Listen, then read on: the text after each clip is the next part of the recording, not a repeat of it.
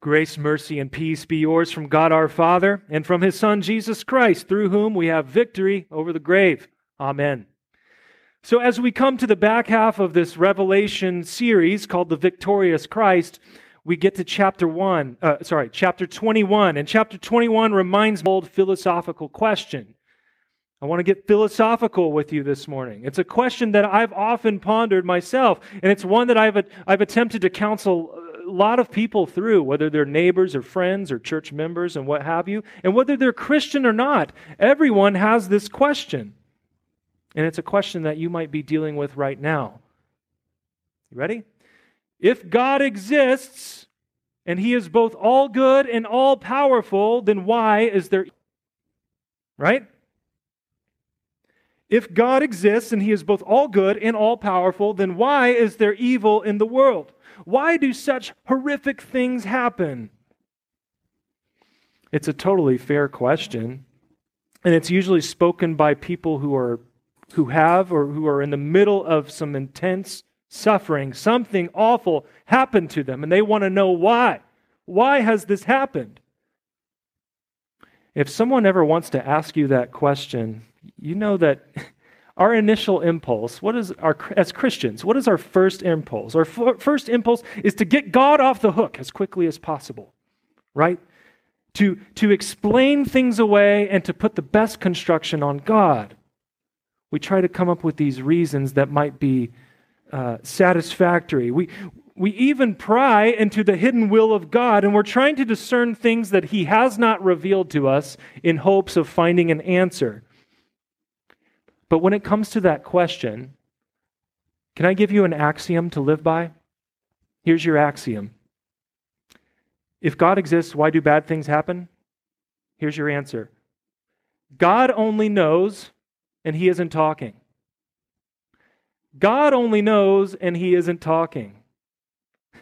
The unsatisfying truth is that we cannot know. And if that's disappointing to you, then buckle up because I've got some good news for you from our Bible text today.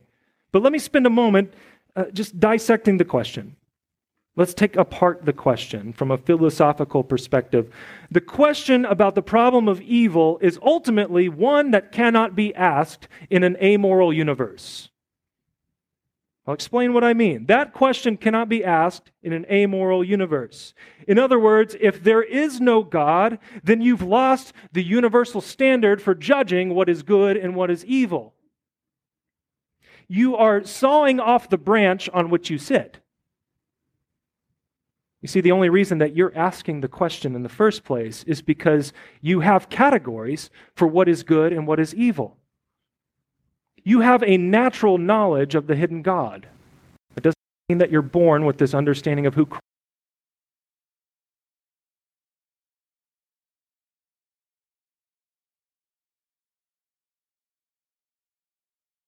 within is the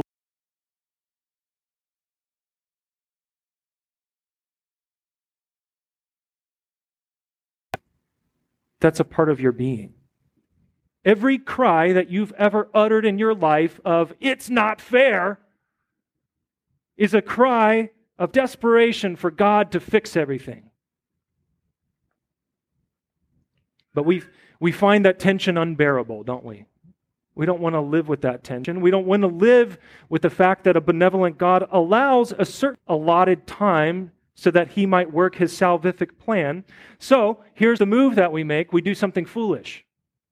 We reject God, believing that an amoral universe is more of a comfort, more satisfying. But now what? Now you've lost the ability to call anything evil and call anything good.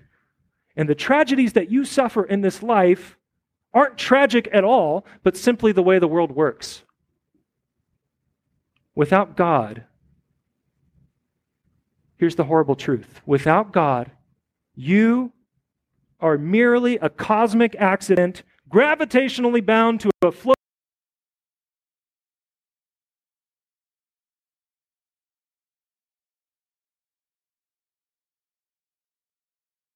And everything means nothing. Welcome to Fortress. So, in dealing with this problem of evil, here's what I'm getting at. In dealing with this problem of evil, we have this unbearable both frameworks one framework with God and one without Him, right? And so, what is the solution? What's the solution? The only hope that we've got is to turn to God, even though we don't understand these things. But it's one thing for us to go to God with our frustrations and with our complaints, because Scripture actually encourages us to do that to go to Him in prayer and desperation God, what's happening? But it's another to demand that God justify Himself. You know why? Because He's already done that by raising Jesus from the dead.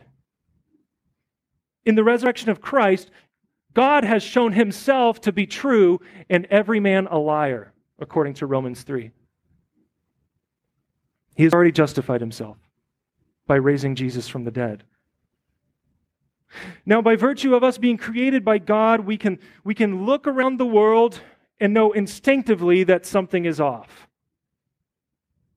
We admire the beauty of creation, but we also witness the, the teeth and the claws in the creation, if I can put it that way.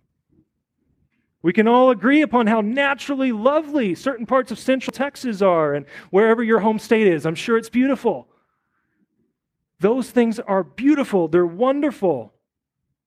And in the same breath, we can lament the destruction, the chaos, the devastation that a tornado can cause, just like that. And on a human level, in this community especially, we see, these, we see these tremendous acts of valor. We see these selfless acts from our, fellow men, from our fellow man all the time. People putting their lives on the line for the sake of others in their vocation, whether it's a soldier, a firefighter, a police officer, what have you people who have the vocation of school teacher, who put in the hours and the hard work to serve their fellow men. But at the same time, at the same time, we're all too aware of the crime rate in our communities. Killeen has that reputation. I've heard that from people. I, I mean, I'm just so numb to what goes on at Fort Hood, especially. It has a reputation. This is a murderous city. So, common sense and human reason compel us to look around us and see how awful things can be, while faith looks to God and cries out to Him, the only one who can fix this whole mess. And while faith compels us to cry out to Him, faith also rests in the promise of what God is doing through His Son, through whom He is fixing everything. You might see Jesus on the cross and wonder, what good is a suffering God? I don't want a suffering God. I want a conqueror. I want a victor. I want a God who's going to come and mop the floor with, with, with Satan. That's what I want. But that's just the point, isn't it? By taking on human flesh, by experiencing everything that we do as a human, by living in this sinful world with all of its evils, with all of its hurts, by subjecting himself to the shame of the cross, our Lord has conquered.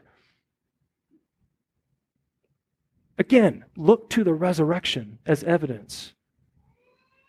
The victorious Christ, alive, forevermore. Not only has he gained victory for you and for me, not only has he gained the forgiveness of sins, eternal life, and salvation, but also for the entire creation. That is how far this redemption goes in its scope, my friends. Not just for human souls, but for the entire creation. In the first two chapters of the Bible, think about this. In the first two chapters of the Bible, Genesis 1 and 2, we have the account of creation. Everything is created in order. It's beautiful and it's perfect. It's made by God out of nothing. God created Adam and Eve, the first human community, a, a, marriage relationship through which God would populate and subdue the earth. And God called it very good. It was very good. But we know the story, don't we? Didn't take long until Adam and Eve, as they were tempted by Satan, that they turned away from God's gracious promises. And that's what the essence of sin is, by the way. It's unbelief, it's turning away from God's promises, trusting in something else. And the rest is history. We have the complete marring of the creation by human sin, which is the natural result of being separated from the Creator. A plus B equals C. You turn away from the benevolent Creator, this is what you get. So in Revelation 21 and 22, we have a perfect bookend to the first two chapters of the Bible. That's what this is. As we look at these two chapters over the next couple of weeks, it's the bookend to the Genesis account. The first chapters in Genesis tell us the beginning and, and what went wrong, and these last two chapters tell us about the ultimate result of Jesus' victory. What does Jesus' coming out of the tomb on Easter morning mean for the creation? His resurrection is only the beginning. Scripture calls him the firstborn from the dead, which means that there's more to follow. Those who, by faith in his name, will be raised on the last day. But where is God going to place his renewed people? Where's he going to stick us? Is he going to plop us right back into a sinful creation with tornadoes and with all of this stuff, with COVID and with all of these geopolitical tensions that we live with every day? No, Church, that won't do. Jesus' resurrection means not only a resurrection for you and me, but one for the whole creation. All things made new. All things. And that's what this passage in Revelation 21 promises. Faith cries out to God and demands that He fix everything, everything that is broken. And here's the thing in His Son, he has, and he will. In his victory over Satan, sin, and death, Jesus Christ is God's yes. Jesus Christ is God's yes to our cry of desperation. I am, and I will. You know, John the Beloved, he's the one who gave us the book of Revelation. It was communicated to him. John the Beloved likely struggled with the same doubts and the same questions that we have. John was Jesus' boy. They were tight. John was in the inner circle along with Peter and James. He was faithful to Jesus, such that he would, he would suffer all for the sake of the gospel. He was there standing next to Jesus' mother when Jesus was on the cross. So, what gives, Lord Jesus? Why all this trouble and tribulation? Why does John find himself exiled on the island of Patmos? Why allow your servant to suffer such harm? Rather than tell him exactly why, the Lord Jesus shows him the end, the extent of his victory. He shows him the fruit of his suffering and his resurrection. A new heaven and new earth. The text says, Then I saw a new heaven and a new earth, for the first heaven and first earth had passed away, and the sea was no more. This first heaven and first earth were so marred by sin, but it has now been made new. There's a second heaven and earth where there is no sea. That's pretty curious. What is this talk about the sea? We kind of need the sea, don't we? We need water.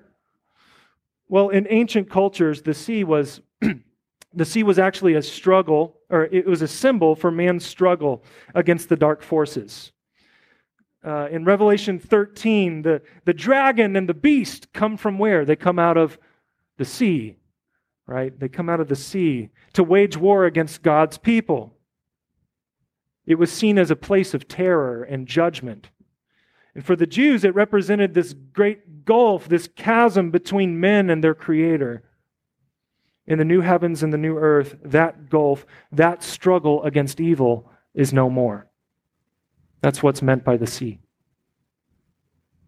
What else goes away in the new heaven and the new earth?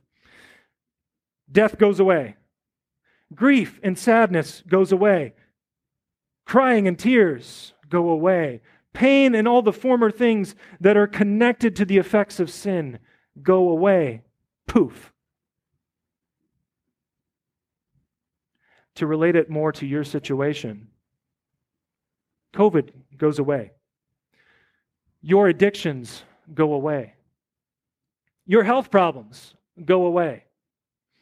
The sorrow that you feel over the people that you've had to say goodbye to go away.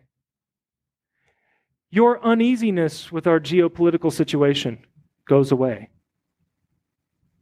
Inflation goes away. The Texas heat goes away.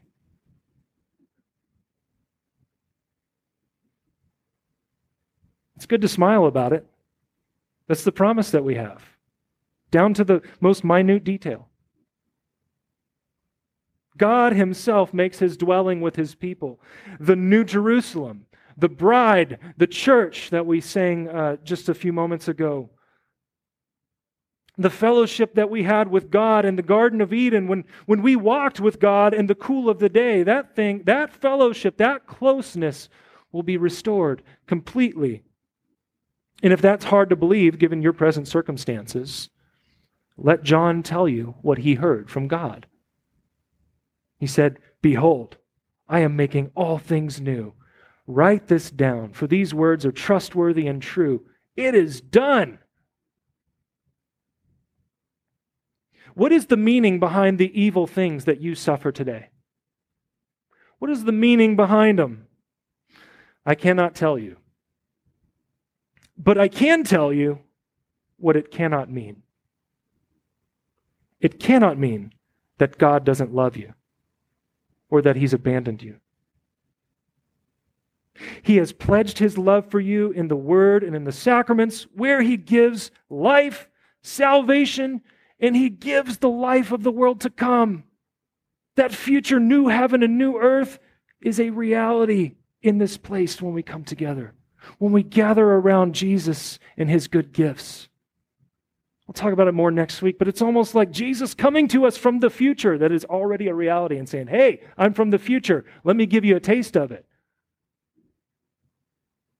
And what is to become of evil? That was the great problem that I've been waxing about, right? That's what we want to be dealt with, yeah? The problem of evil. Where God dwells, evil cannot dwell. Verse 8 says this. We didn't read it earlier, but here's what verse 8 says But as for the cowardly, the faithless, the detestable, as for murderers, the sexually immoral, sorcerers, idolaters, and all liars, their portion will be in the lake that burns with fire and sulfur, which is the second death. If you're wondering what God plans to do about all this mess and all the evil that you see in the world, there's your answer. Now, for those who have rejected Christ, these words ought to serve as a wake up call. Turn from evil, trust in your Lord, the one who bought you with his blood, the one who earnestly desires to dwell with you in the new heaven and the new earth. But for you people, I love saying that. You people, for you people, the baptized children of God, your sins have been washed away by the blood of the Lamb. He has saved you from a future without hope by his dying on the cross and by his resurrection. He has given you his kingdom as a gift, and he promises to preserve you in that kingdom until the very end, come hell or high water. And I'm not cursing, I mean that literally. Your Savior has a plan for evil it's to wad it up and toss it into the lake of fire. But the plans he has for you in the new creation make this evil that we suffer in this life seem like a blip on the radar, a minor inconvenience. That's what Romans 8 says. I leave you with this. St. Augustine, the, uh, fourth, the fourth century church father, uh, St. Augustine, fourth, fifth century, uh, he was looking out over the Mediterranean Sea one day. He was the bishop of Hippo uh, over in Africa. He was looking out on the Mediterranean Sea, and there was this incredible sight. He writes about it. And you know what he said about that sunset?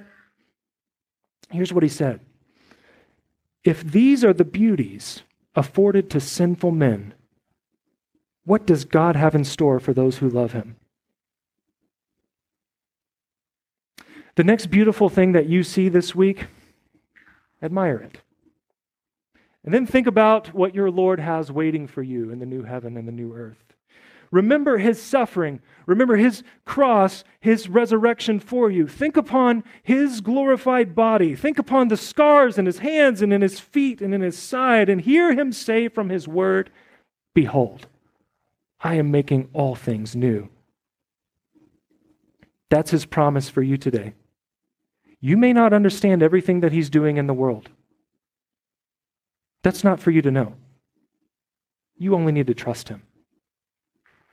Now may the God of hope fill you with all joy and peace in believing, so that by the power of the Holy Spirit you may abound in hope. Amen.